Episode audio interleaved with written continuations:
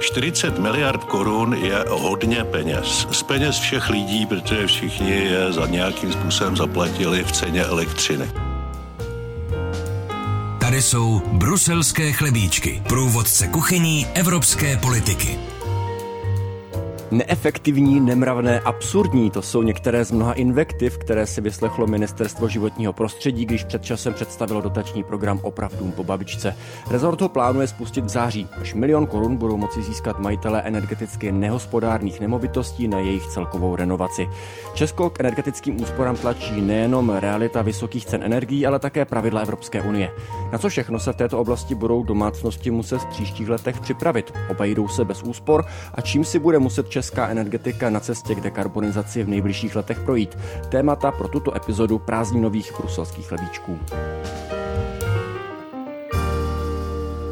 Tady je Viktor Daněk a povídat si budu s programovým ředitelem Svazu moderní energetiky a současně také poradcem ministra životního prostředí Martinem Sedlákem. Dobrý den, vítejte. Dobrý den. My v těch prázdninových epizodách se snažíme bavit o hodně nadčasových tématech v souvislosti s Evropskou unii, což nepochybně energetika je, to je běh na hodně dlouhou trať. Ale když se zastavíme právě u toho programu Opravdu po babičce, když slyšíte nejenom to, co jsem jmenoval, ale i tu další kritiku, která zazněla, eh, neselhalo z vašeho pohledu ministerstvo v tom vysvětlit, co ten program vlastně všechno zahrnuje? Možná to můžeme otočit eh, eh, směrem do pozitivní linky. To, co Petr Hladík udělal pro podporu energetických renovací budov v, v rámci představení nového části zelené úsporám, eh, tak se v minulých letech v České republice nedostávalo. Ta pozornost pro potřebné opravy budov je teď vysoká. Můžeme to vidět na sociálních sítích, ale i ve veřejném prostoru a na základě toho můžeme se teď snad konečně bavit i o těch reálných částech programu. No vlastně nebylo představeno nic nového, co už by v minulém půlroce v rámci eh, výstupu Ministerstva životního prostředí nezaznívalo. Eh, program Opravdu po babičce je součástí Nové zelené úsporám.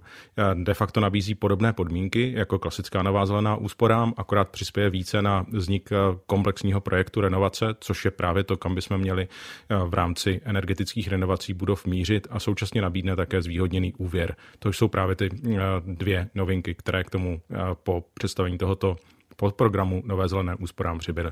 Já si myslím, že se možná už nemusíme tolik vracet, co všechno v tom programu je. To už asi celkem zaznělo v tom veřejném prostoru, ale současně taky zaznělo spousta různých eh, nepravd, řekněme, zavádějících informací, dokonce i z úst některých politiků. Já jsem třeba zaznamenal bývalého premiéra Mirka Topolánka z ODS, který sdílel článek, který byl od začátku až do konce postavený na, na argumentaci.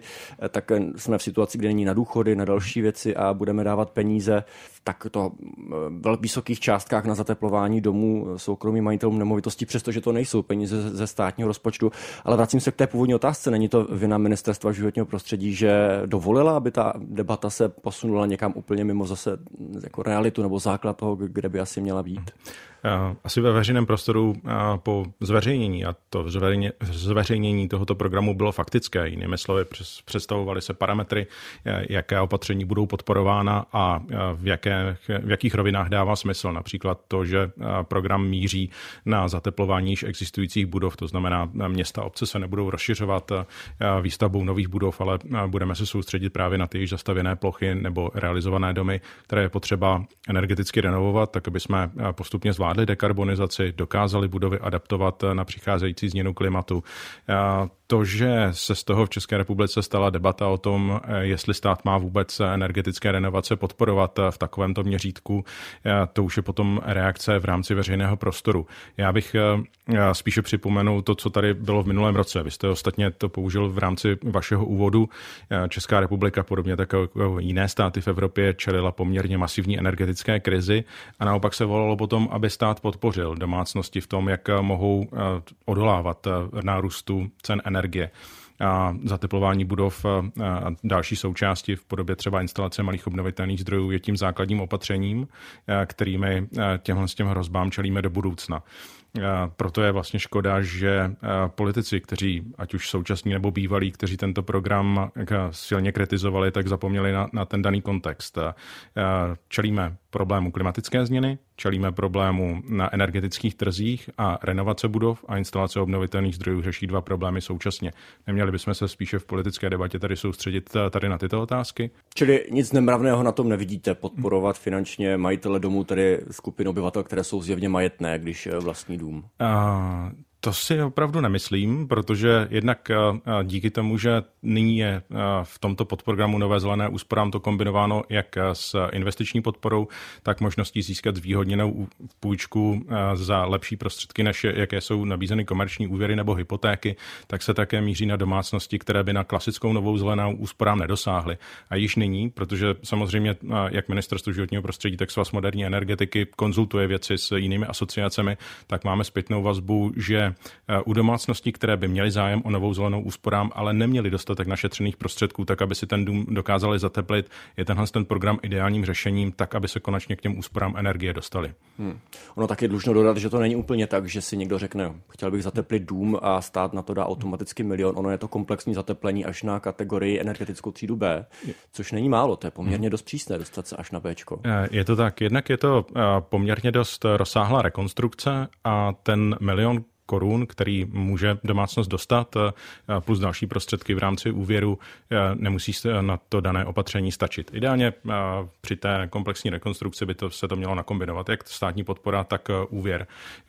Ale B je opravdu přísné opatření. Už jsme zaznamenali dokonce i hlasy, jestli to náhodou ministerstvo životního prostředí nechce zmírnit, protože ty požadavky jsou přísné.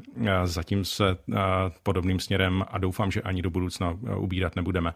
Je opravdu potřeba otevřít prostor pro komplexní rekonstrukce, tak eh, aby jsme eh, se z těch dílčích eh, kroků dostávali právě k maximálnímu využití energetických hmm. úspor. Já jsem té kritice vlastně nezaznamenal to, že by někdo spochybňoval potřebu energetických úspor, ať už v kontextu těch vysokých cen energií, anebo kvůli tomu, že to, je, že to patří mezi závazky České republiky v rámci Evropské unie, potažmo celosvětové v rámci snižování emisí skleníkových plynů. Ale pak je tady ta jednak ta rovina ideová, o které jsme mluvili, zda by stát který měl podporovat dotacemi nebo ne, ale pak je to i ta praktická. Mě by zajímalo, eh, jestli jste si nějakým způsobem, byť tedy vím, že na ministerstvu životního prostředí jste pouze externě, tak jestli ministerstvo si zpracovalo nějakou analýzu, jestli toto je opravdu nejlépe vynaložených 40 miliard z modernizačního fondu, tedy z prodeje emisních povolenek, které bylo možné uh, utratit, aby to opravdu přineslo ten kýžený efekt, tedy tu úspor energií, snižování uh, emisí skleníkových plynů. Uh-huh. Uh Možná můžeme začít ještě trochu obecněji. Ty prostředky jdou právě tak, jak zmiňujete, na dekarbonizaci a podle podkladů, které mi kolegové ze Státního fondu životního prostředí dali, tak eh, Česká republika do roku 2030 bude mít dispozici zhruba 500 miliard korun. A ty lze utratit pouze na dekarbonizaci, lze, ne právě tak. třeba na důchody. Jak říkáte, je to na opatření v široké škále, výstavba nových obnovitelných zdrojů, investice do dekarbonizace teplárenství, do uh, automobilového průmyslu nebo, nebo dopravy, na renovaci veřejných budov a tak dále. Eh, přičemž ten program eh, na renovaci rezidentních budov představuje zhruba nějakých 14% z toho celkového rozpočtu 500 miliard. Na další části se také dostává a už jsou například některé z nich spuštěné dva roky od začátku modernizačního fondu. Jsou podporována výstavba obnovitelných zdrojů, těch větších i menších, v rámci například výstavby fotovoltaických elektráren. K dispozici jsou prostředky na dekarbonizaci teplárenství, takže státní fond životního prostředí postupně odemyká ty jednotlivé klíčové součásti pro to, aby jsme dokázali snížit množství emisí o potřebné množství a nastartovat eh, rozvoj zelených řešení v České republice. Když se potom podíváme na ten detail, jestli eh, hmm. stát má podporovat eh, i zateplování rodinných domků, tak se můžeme podívat na historii toho, jak v České republice probíhaly podobné programy. Díky tomu, že byly v dispozici dlouhodobě prostředky na opravu bytových domů, tak máme zhruba přes 40% zateplených bytových domů. U rodinných domků jsme na nějakých 25% a proto i dává smysl zaměřovat se na segment právě rodinných domů hmm. pomocí podobných programů, tak aby jsme dokázali tu míru komplexních renovací i zvýšit v oblasti rodinného bydlení. Ale přece jenom k té efektivitě, a tam mířila třeba i kritika ex-ministra financí Miroslava Kalouska z 09, kterého jsem citoval právě v úvodu úvodu, tak mám takové propočty, ale jsou moje, velmi amatérské, vy budete mít určitě lepší, ale vy cílíte, nebo ministerstvo cílí na 40 tisíc žádostí zhruba do roku 2026. To znamená 40 tisíc opravených domů, dejme tomu, a já jsem si dohledal, že posunutím, no opravou, komplexním zateplením z té třeba nejhorší energetické třídy do té nejlepší se dá ušetřit na jednom rodinném domu zhruba nějakých 16 MWh energie za rok. To znamená uh, asi 600 GWh ročně. Ale když se podíváme, že česká spotřeba je nějakých 60 terawatt hodin, tak to je asi 1% za 40 miliard. Jo. Jo. Já mám od kolegů ze státního fondu životního prostředí k dispozici trochu jiná čísla. Budou lepší, tak to jsem a, rád. a je to tak, že například podpora zateplení nebo komplexní renovace 40 tisíci rodinných domků přinese úsporu na obnovitelné primární energie nějakých 3,5 milionů megawatt hodin za rok. Stejně tak to dojde k úspoře nespálení dvou milionů tun uhlí eh, v, eh, za ten eh, konkrétní rok, až bude vyčerpána tahle úspora. A je to tedy podle vás dobře vynaložených, tedy 40 miliard, pokud za toto, toto je ta protihodnota? Za mě určitě ano, protože musíme se koukat do toho dlouhodobého efektu, co nám přinesou zateplené doby. Domácnosti v nich budou daleko lépe chráněny jak změnám klimatu, tak výkyvům cen fosilních paliv a postupně potřebujeme projít energetickou renovací všech budov v České republice. I právě v tom rezidentním bydlení v České republice máme zhruba 1,5 milionu rodinných domků.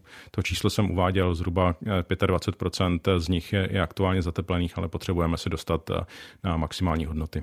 Mimochodem jste zmiňoval, že tady nějaká debata o tom, zda třeba neuvolnit ještě ty podmínky naopak. Někteří říkají zase naopak zpřísnit. Zbigněk Staňura z ODS, třeba ministr financí, je jedním z těch, kteří by si uměli představit ještě nějaké úpravy. Nastanou podle vás teď ještě během těch nejbližších dnů a týdnů?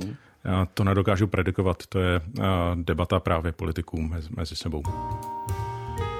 Posloucháte Bruselské chlebíčky, průvodce kuchyní evropské politiky. Najdete je také na webu plus.rozhlas.cz, v aplikaci Můj rozhlas a v dalších podcastových aplikacích.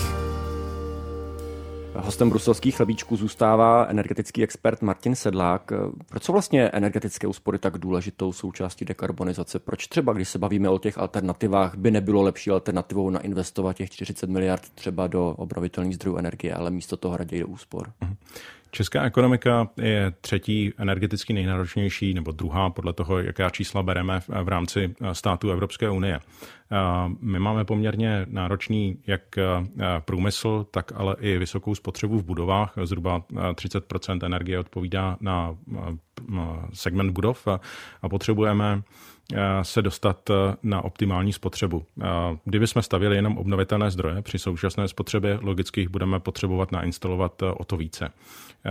Je dobré začínat od pevně vybudovaných základů a tam úspory energie patří. Kdybych se to měl stáhnout odpověď na otázku minulého roku a Putinův útok v podobě omezování dodávek zemního plynu do Evropy, tak si to můžeme představit tak, že dobře energeticky renovovaný dům, ideálně vybavený tepelným čerpadlem, solární elektrárnou, tak žádný ruský plyn nepotřebuje. To je tady na té úrovni té domácnosti, úspora samozřejmě, ale na druhou stranu v tom celkovém pohledu eh, chápu to správně, že na té cestě k dekarbonizaci se nedá obejít úplně bez úspor, nebo jsou tady nějaké alternativy, jak, jak to případně eh, je to... zvládnout, aniž by bylo nutné zároveň snižovat spotřebu? Hmm, potřebovali bychom o to více obnovitelných zdrojů, o to více zeleného vodíku, o to více biometanu nebo bioplynu.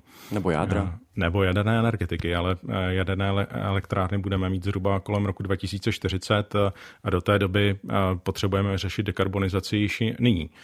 Takže právě ten vhodně nastavený mix využití energetické efektivity, tedy zvyšování energetické účinnosti jak v budovách, tak v ekonomice v kombinaci s výstavbou obnovitelných zdrojů jsou ideální odpovědí na toto desetiletí, případně příští desetiletí, jak Česká republika dokáže zajistit svou energetickou bezpečnost, tak i řešit potřebné snižování emisí. Já už jsem to tady zmiňoval, že je to současně i součást eh, pravidel Evropské unie, respektive i těch budoucích, které se, která se teprve vyjednávají. Na stole je poměrně v pokročilé fázi vyjednávání eh, návrh rozšířit systém emisních povolenek právě také do vytápění budov. Byly by vlastně trochu skryté v palivu, ve fosilním palivu. Takže se dá očekávat eh, zdražování třeba uhlí pro vytápění. Jak moc toto dopadne třeba na české domácnosti? Máte nějakou představu, kolik bude nutné uspořit elektrické energie, nejenom kvůli té realitě, o které se mluví, ale i kvůli tomu, že to budou vyžadovat právní předpisy Evropské unie? Uh-huh. Je také dobré říct, že jsou tam určité brzdy. Ten systém rozšíření emisního obchodování na budovy nebo na systém dopravy může být odložen ve chvíli, kdy ceny energie zůstanou ještě stále vysoké a současně je cena emisní povolenky zastropována na začátku na 45 euro na, na tunu. Ale samozřejmě postupně bude i tohle emisní zatížení segmentu, které zatím byly z emisního obchodování vynechány, narůstat. Proto je také právě důležité bavit se v České republice o úsporách energie, protože zase se zpátky vracím k té stejné odpovědi. Zateplené budovy fosilní paliva nepotřebují. Hmm. My jsme o tom mluvili nedávno v, jednom, v jedné z epizod bruselských lvíčků eh, s energetickým expertem Petrem Hlubem, který teď působí na ministerstvu životního prostředí. Vysvětlovali jsme si, že zatím je velmi těžké vlastně říci, co všechno bude eh, ta nová evropská regulace vyžadovat po soukromých vlastnicích domů, ale přesto dá se už teď z toho odvodit, eh, že kdo má velmi starý dům, energeticky nehospodárný, tak tak jako tak by měl počítat v nejbližších letech s tím, že se po něm asi bude chtít nějaká investice do, do zateplení té budovy. A nejenom vlastně do zateplení, do nějakých komplexnějších úprav, včetně třeba výměny oken nebo eh, třeba využití nějakých obnovitelných zdrojů přímo v místě té budovy. Hmm.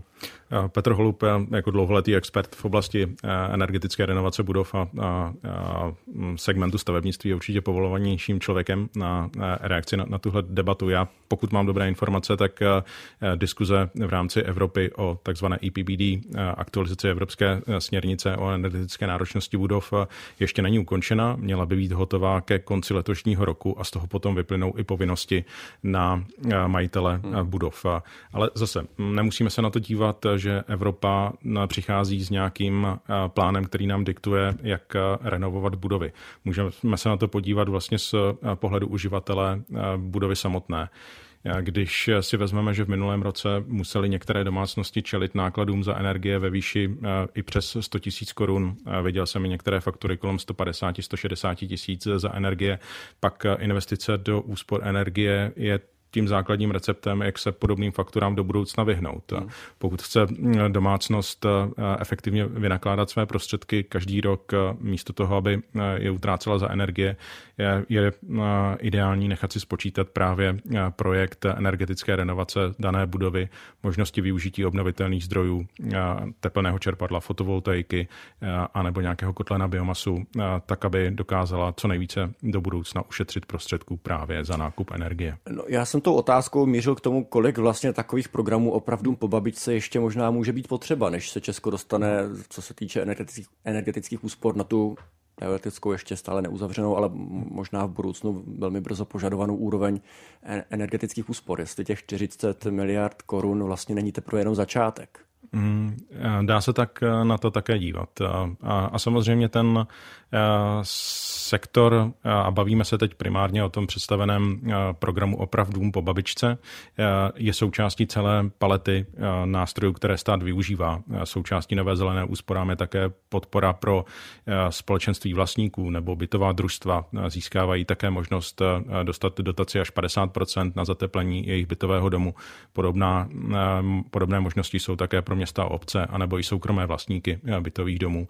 Dokonce u některých kategorií, právě jako jsou ty SV SVJčka nebo bytová družstva, tak je tam zvýhodnění na nízkopříjmové domácnosti, že dostávají bonus 150 tisíc korun právě na nízkopříjmovou domácnost, buď domácnost seniorů, anebo domácnost, která pobírá dávky na bydlení, tak aby dokázali ten dům renovovat. Hmm. Takže netýká se to jenom rodinných domků, tak jako v minulých dvou týdnech v, Česku, v české debatě zaznívalo. Takže pokud někdo má nemovitost a dejme tomu, že zvažuje nějakou komplexní úpravu, ale ne hned, třeba až v nějakých příštích letech, tak eh, nemusí lámat hůl a dá se čekat, že ještě podobné programy budou v mhm. budoucnu? A Pevně doufám, že ano. Program Nová zelená úsporám, anebo jeho předchůdce Zelená úsporám je tady od roku 2009, kdy se České republice podařili prodat emisní kredity Japonsku a za to zafinancovat rozběh tohoto programu. A můžeme se vlastně podívat na to jako důvody, proč se to České republice podařilo investovat tyto prostředky do programu na renovaci budov. V roce 2009 to byla také plynová krize. Byla to ta první, kdy Putin utahoval kohoutky z zemního plynu s dodávkami do Evropy a na základě této debaty se Martinu Bursíkovi a Zeleným podařilo tento program v roce 2009 nastartovat a od té doby je stabilní součástí podpory domácností v oblasti zvyšování energetické efektivity budov. Hostem bruselských lvíčků zůstává ředitel Svazu moderní energetiky Martin Sedlák. Zatím jsme mluvili hlavně o úsporách, ale na té cestě k dekarbonizaci toho Česko musí udělat výrazně více minimálně tedy co se týče energetiky. Eh, mohl bychom se podívat na to, co všechno tedy ještě bude potřeba udělat, aby Česko v tom roce 2050, tak jak se zavázalo, by, aby bylo klimaticky neutrální? Uh-huh. Rozhodně budeme potřebovat rozšířit podíl obnovitelných zdrojů. S Českou republikou můžeme srovnat s jinými státy, i třeba okolo nás. Česká republika po své první zkušenosti s investicemi do obnovitelných zdrojů a konkrétně fotovoltaiky v roce 2010 de facto tento segment nové energetiky zastavila. Vracíme se k renesanci solární energetiky v posledních dvou letech. To se velmi mění právě s růstem cen energií. Padají rekordy, co se týče třeba soběstačnosti firmy domácností tak hmm. vypadá to, že se to hodně mění. Je, mění se to, je to dobře. To, že se do České republiky znovu dostává solární vlna. Solární asociace letos předpokládá, že by se mohlo nainstalovat až tisíc nových megawatů fotovoltaických elektráren, ale také je dobré říct to B. Fotovoltaika není jedinou odpovědí na energetickou dekarbonizaci české energetiky. Potřebujeme také obnovit výstavbu větrných elektráren, bioplynových stanic anebo dodávky biometanu do sítí zemního plynu a případně investovat eh, také do dalších zdrojů energie, které nám pomohou ideálně eh, kombinovat eh, tu proměnlivou elektřinu z obnovitelných zdrojů. Mohou to být například kogenerační jednotky, kde máme ideální potenciál v kombinaci s dekarbonizací hmm. teplárenství, odchod od uhlí přes jako transformační palivo zemní plyn, dostávat se k nějakým zelenějším plynům, ať už je to vodík nebo právě ten zmíněný biometan té debatě i v odborné často zaznívá, že každá ta země na té cestě k dekarbonizaci by měla vycházet eh, ze svých přírodních podmínek a co se týče Česka, tak eh, tam často zaznívá kritika, že Česko není zrovna tou zemí, které by mohlo nějak bohatěji než dosud využívat třeba vodní zdroje. Eh, nemáme moře, takže nějaké přímorské větrné farmy to u nás je naprostý nesmysl, takže i ten u toho větru vzniká hmm. jakýsi otazník, do jaké míry ještě využitelný, ale podle vás přesto by stále stálo za to se i těmto směrem dívat. Mhm. Podle mého názoru je to nevyhnutelné, protože fotovoltaika je ideální zdroj, který funguje velmi dobře od jarních měsíců do podzimu, ale dobře se právě kombinuje s větrnou energetikou, která má zase silnější měsíce během zimního období anebo během noci, kdy logicky fotovoltaika nevyrábí. Svaz moderní energetiky si na začátku léta nechal udělat u konzultační společnosti Deloitte výhled toho, kolik obnovitelných zdrojů právě v oblasti fotovoltaiky a větrné energetiky by mohlo v rámci prostředků, které jsou tady k dispozici, vyrůst do roku 2030. U fotovoltaiky je to zhruba nějakých nových 15 gigawatů výkonu a u větrných elektráren 2 gigawaty. To je, je mm, podle mého názoru to minimum, které bychom měli mít do roku 2030 a logicky je potom mm. nutné se dívat i na ten horizont do roku 2040 a, a vedle toho je také nutné budovat kapacity akumulace.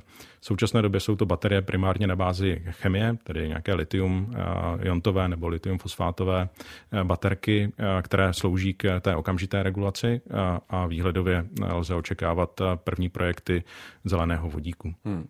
Stát má svou státní energetickou koncepci, která právě ukládá cíle v této oblasti. To tempo, které teď vidíme, je dostatečné, aby se staly skutečně ty cíle realitou?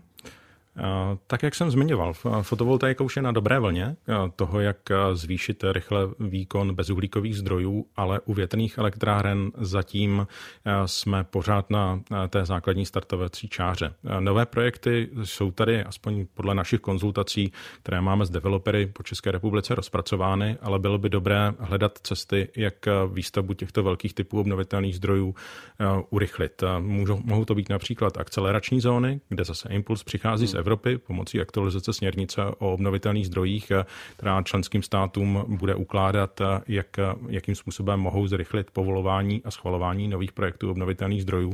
Ten projekt by měl získat povolení eh, do jednoho roku hmm. a to právě může pomoci zrychlení výstavby větrných elektráren. Ve chvíli, kdy budou právě tyto zóny po České republice vystupovány, pomohou investorům potom hmm. Eh, zrychlit eh, také výstavbu jejich projektů. To jste mi připomněl, že je to vlastně něco, co Evropská komise dlouhodobě vytýká v Česku, že je velmi složité projít si tím administrativním kolečkem. My máme často představu, že Evropská komise je ten byrokratický moloch, ale teď je to naopak. Evropská komise vytýká Česku, že my jsme byrokratický moloch. Ale eh, chtěl jsem se zeptat ještě na jednu věc. Ona ta státní energetická koncepce přesto stojí hlavně na jádru. Ale když se podíváme na to, jak se vleče debata o dostavbě Dukovan na prvním místě, případně i někdy Temelína, tak eh, do jaké míry je to rozumné doufat, že se to skutečně povede a stát se bude moci i nadále opírat to jádro? Mm-hmm. U státní energetické koncepce je dobré připomenout, že ta současná je z roku 2015 a vznikala před už pomalu deseti lety, eh, kdy se začínala vyrábět v roce 2009 na ministerstvu průmyslu a odpovídá době svého vzniku. V roce 2020 eh, jsme měli, nebo Česká republika měla aktualizovat eh, svou energetickou politiku. Bohužel předchozí vláda Andreje Babiše tuto příležitost nevyužila. Nyní vláda hledá nové cesty a scénáře. Právě ministerstvo životního prostředí s ministerstvem průmyslu vytváří zatím, pokud mám dobré informace, tak se to rýsuje na dva scénáře. Jeden se silnějším podílem jádra, druhý s podílem jádra a obnovitelných zdrojů. Já hmm. zatím jsem neměl příležitost se s nimi seznámit, takže nemám větší detail, jak tam ty jednotlivé podíly vypadají. Ale už jsem uváděl, jaderná energetika je řešení, které, co se týče nových jaderných reaktorů, je spíš k horizontu roku 2040, proto se musíme dívat na zdroje, které dokážeme stavět relativně rychle. A to relativně je právě důležité. Tím se vracím k té předchozí naší diskuzi o tom, jak Česko může urychlit výstavbu obnovitelných zdrojů. Hmm. Větrná elektrárna je zdroj, který dokážeme stavět relativně rychle, ale ne v České republice. V České republice povolování nové větrné elektrárny může trvat i 10 let a potřebujeme to mm, právě to kolečko finálního razítka zkrátit na rok. Hmm. No a nehrozí, že pokud by se nedařilo tu jadernou energetiku tedy eh, stavět tím tempem, jak si stát představuje, tak eh, že to bude vyžadovat nějaký návrat k fosilním palivům, protože připomeňme, do deseti let by měla skončit těžba veškerého uhlí na tomto území. Přesto státně energetická koncepce stále počítá, že i v roce 2040 bude ještě nějaký podíl uhlí, eh, výroby elektřiny z uhlí na tom, na tom celkovém energetickém mixu, tak nehrozí, že to třeba bude nakonec ještě více? Mm. A dodejme eh, uhlí, které bude velmi drahé v té době, mimo jiné kvůli těm eh, rozšíření systému emisních povolenek. Já. Nečekal bych, že se podíl eh, uhelné energetiky bude v České republice zvyšovat. Vláda má platný schválený termín, na který asi narážíte. V roce 2033 by uhlí mohlo v českém energetickém mixu skončit. Za předpokladu, a to také programové prohlášení říká, že se podaří najít odpovídající náhradu, která bude ekonomicky dostupná a funkční. Je to zase o těch celkových změnách energetiky. Nemůžeme rozvíjet jenom jeden typ obnovitelného zdroje, typicky nyní je to ta fotovoltaika, ale musíme se soustředit na všechna dostupná řešení, která nyní můžeme využívat. Hmm. Jak do toho promlouvá nástup elektromobility, který je současně současným trendem s tím, jak se tady bavíme se o úsporách, bavíme se o přetvorbě energetického mixu, ale do toho vstupuje eh, elektromobilita, která povede k nárůstu spotřeby elektrické energie a to poměrně významnému. By to samozřejmě bude hned, bude to postupný nárůst, ale velmi významný. Eh, je na to česká energetika připravená? Nebo co se musí stát, aby byla připravená? Uh-huh. To současné množství elektromobilů, které jsou v České republice, neznamená nějaký zásadní eh, zásah do eh, spotřeby a nebo vykrývání eh, stability sou, soustavy při dobíjení elektromobilů. U rozvoji elektromobility je to dobré, aby se, co se týče například nabíjení, mm, jsme se soustředili nejenom na výstavbu rychlých páteřních nabíječek, ale také nabídli dostatečné možnosti pro to pomalé nabíjení, které je ideální jak pro baterii, tak i potom pro síť. A dá se říct, že aspoň podle našich konzultací, například s Čezem, to nebude zásadní problém pro českou energetiku. Když se na to zase podíváme z té nástavby energetické hmm. koncepce, tak spotřeba elektřiny bude postupně nahrazovat jiné segmenty spotřeby fosilních paliv. V případě dopravy je to ropa, v případě teplárenství je to náhrada uhlí a nebo také částečně časem zemního plynu. To znamená, že se nám podaří dekarbonizovat eh, rozvojem elektroenergetiky a respektive spotřeby energie. No ale jsou to velká čísla, o kterých se bavíme. Pokud by se všechna auto, všechny automobily v České republice během noci staly elektromobily, tak by spotřeba Česka zrostla zhruba o čtvrtinu. Jestli jsem správně počítal opět možná amatérská čísla, jo? ale, ale je, je to poměrně vysoké číslo. Takhle. Teď ale... nemám v, v hlavě to přesné číslo, kolik by to bylo terawatt hodin, ale jsou to spíš jako jednotky terawatt hodin při tom scénáři nástupu elektromobilů, s kterými se v České republice počítá kolem roku 2030. No, tak v tom celkovém úhrnu já jsem našel 20 terawatt hodin, ale to je opravdu hypotetický scénář, že by opravdu všechna auta byly elektromobily, což se samozřejmě jen tak nestane. To bude trvat velmi dlouho dekády, pokud vůbec. Ale, ale přesto, jestli to není příliš mnoho soust současně, nejenom se snažit transformovat energetiku, ale ještě do toho zvyšovat eh, o tolik spotřebu energie. Elektrické. Elektrické energie. Uh, zase musíme se na, na to možná podívat i trochu historicky. Česká republika v rámci dekarbonizace bohužel to minulé desetiletí poměrně prospala. Můžeme se srovnat s Polskem, kde je rozběh obnovitelných zdrojů v posledních, detech, v posledních pěti letech dost znatelný. Fotovoltaika se pohybuje už nyní někde kolem 12-14 gigawatů instalovaného výkonu. V posledních třech letech také zase zpátky nastartovali rozvoj větrných elektráren a Česku začal ujíždět vlak i oproti fosilnímu Polsku. Když se podíváme do jiných států v Evropě, tak Nizozemsko je mm, úspěšným příkladem nástupu obnovitelných zdrojů. Ve fotovoltaice jsou kolem 20 gigawatů a u větrných elektráren je to, tuším 7-8 gigawatů instalovaného výkonu. Takže není to v, v Evropě jenom to Německo, které dlouho v Česku bylo synonymem právě eh, té zelené transformace nastartovaných rozvojů obnovitelných zdrojů, ale už jsou to jako řada dalších států. Můžeme skočit i do Spojených států, kde má současná Bidenova administrativa poměrně robustní program zelené transformace ekonomiky, jak přes výstavbu obnovitelných zdrojů, tak podporu tamního průmyslu. Jestli Česká republika chce reagovat, zachovat konkurenceschopnost a zůstat v těch současných subdodavatelských řetězcích, tak budeme potřebovat zelenou elektřinu, a logicky také dekarbonizovat zbytek naší ekonomiky, dopravu, teplárenství. Jinými slovy, tím, že to dělají třeba Spojené státy, taky Evropa se nepo, neobejde bez nějakých masivních dotací do té ekonomiky, tak tomu mám rozumět? Můžeme se třeba podívat eh, do Německa v tomto případě, jakým způsobem se snaží eh, reagovat právě na Bidenův eh, balíček zelené transformace ekonomiky, kdy německý ministr hospodářství eh, Habeck hledá i cesty, jak eh, podpořit investice, nejenom pomocí eh, té samotné investiční pobídky, ale i zajistit jim dlouhodobě předvídatelné náklady dostupné, za dostupné energie. V Německu jsou to buď dlouhodobé kontrakty na obnovitelné zdroje, takzvané PPA, kontrakty na třeba dodávky elektřiny z obnovitelných zdrojů po dobu 10 nebo 20 let, ale také eh, Contract for Differences, kdy eh, stát pomocí těchto těch mechanismů chce garantovat eh, dostupné ceny pro průmysl. A už některé nové projekty investic v Německu byly oznámeny. Hmm, jsou to například výrobci baterií, výrobci tepelných čerpadel nebo výrobci solárních panelů, ale i investice v rámci chemického průmyslu, které se Německo snaží udržet na starém kontinentu, tak aby je nepřetáhla Amerika. Německo ale přece jenom v trochu jiné ekonomické situaci než Česko. Řekl byste, že v našem regionu, ve střední Evropě, nebo možná jinde v Evropě, je nějaký stát, který by mohl Česku sloužit jako vzor toho, jak postupovat při té dekarbonizaci, tak aby to podpořilo třeba i ekonomiku? No, paradoxně mi to přijde, že to je to Polsko, o kterém jsem hovořil před chvílí. Právě to, že má dobře nastartovaný program na rozvoj obnovitelných zdrojů, i když jeho energetika je stále dominantně založená na spalování uhlí, tak ukazuje, že i takový stát dokáže rychle nastartovat rozvoj zelené části výroby energie. Hostem bruselských chlebíčků byl programový ředitel Svazu moderní energetiky a současně také poradce ministra životního prostředí Petra Hladíka z KDU ČSL Martin Sedlák. Moc děkuji, že jste si udělal čas.